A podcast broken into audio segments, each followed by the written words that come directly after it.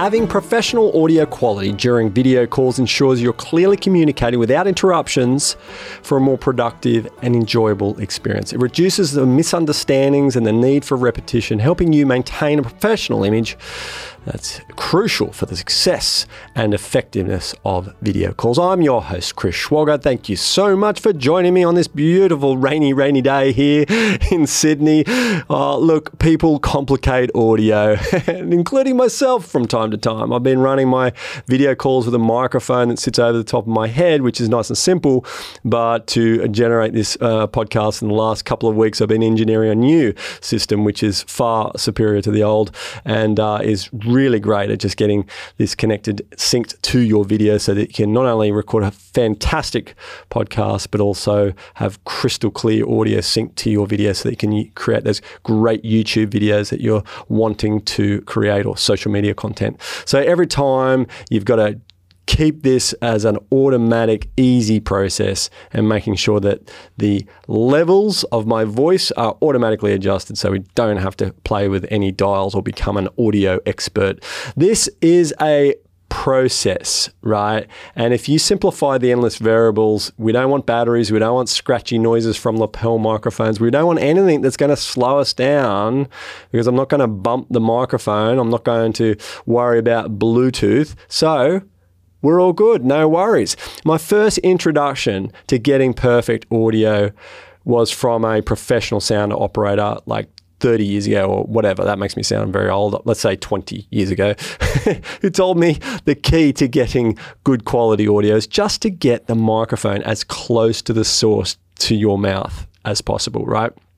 As close to the source as possible. Man, that has been the rule. That has been the most basic thing that I learned and still so effective. And so many people still get it wrong. I think most people probably understand the concept, but can't quite achieve um, that streamline approach to getting good audio.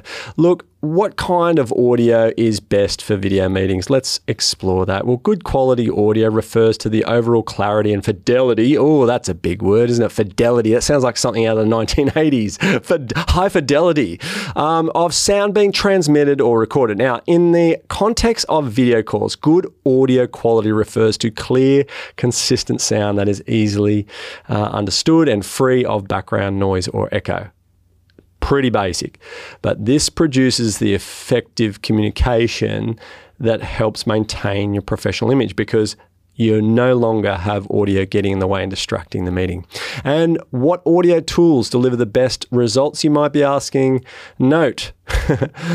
you gotta hardwire this bad boy. I mean, the amount of calls that I've heard and the stories I've heard of people over the years resorting to Bluetooth earpieces and whatnot just to have trucks going by and interfere with their signal. I mean, I didn't think it was a, a thing, but I can understand that it could absolutely be uh, a thing. And that level of interference from mobile devices and phone towers and all this stuff. I mean, it is just an extra element you do not want to interfere with, right? So hardwire it, use a cable, and that's everything that the DIY video studio is all about, right?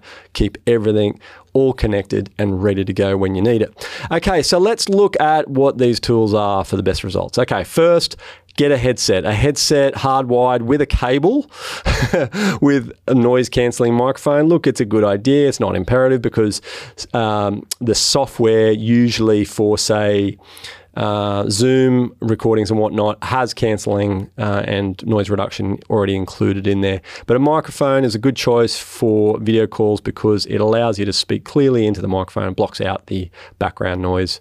Again, that can be done in the headset or in the software. To external microphones, if you prefer to use a separate microphone, consider a unidirectional or omnidirectional microphone. Now, look, if, I'm not going to explain what those are.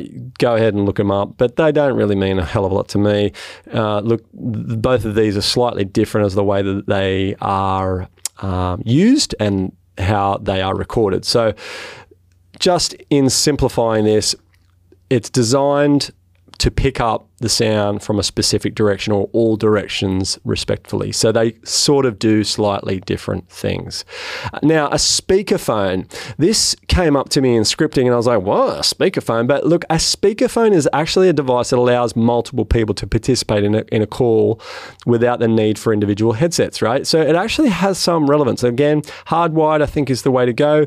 Look for a speakerphone with echo cancellation technology to minimize any feedback or echo and pull it out um, close to you, close to all the participants. Again, as close to the source as possible. Avoid any Bluetooth to connect this thing um, and make it super easy for the recipient to hear that uh, recording clearly. Okay, so getting close to that speakerphone as possible. Number three, high quality webcam with a built in microphone is can be a great solution as long as, again, your mouth is as close to that as possible. Some high end webcams come with a built in microphone that can provide good sound quality. However, the quality of the built in microphone will not be as good as a dedicated microphone, right? For obvious reasons. Also, you can only get so close to that microphone because it's also a camera, and the camera might be sitting on your laptop or on your desktop computer or somewhere where uh, you might not be proximity wise as close as I am right right now to this microphone, which is literally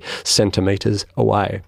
Ultimately, the best audio equipment for you will depend on the features you need, the price, obviously, and the specific requirements of your video call that you're trying to improve. Here's a couple of tips to get this right test the sound before you start. Always test the sound. Make sure the test the sound is tested. It's it's you're ensuring that it is working properly. That way, if you do go on say a video call, for instance, you're making sure that that's seamless um, and works straight away. Speaking to the microphone, listen out for any feedback or distortion. Make any necessary adjustments to the audio settings. Look, we have a, this idea in the world of the DIY video studio, which is tap tap tap, right?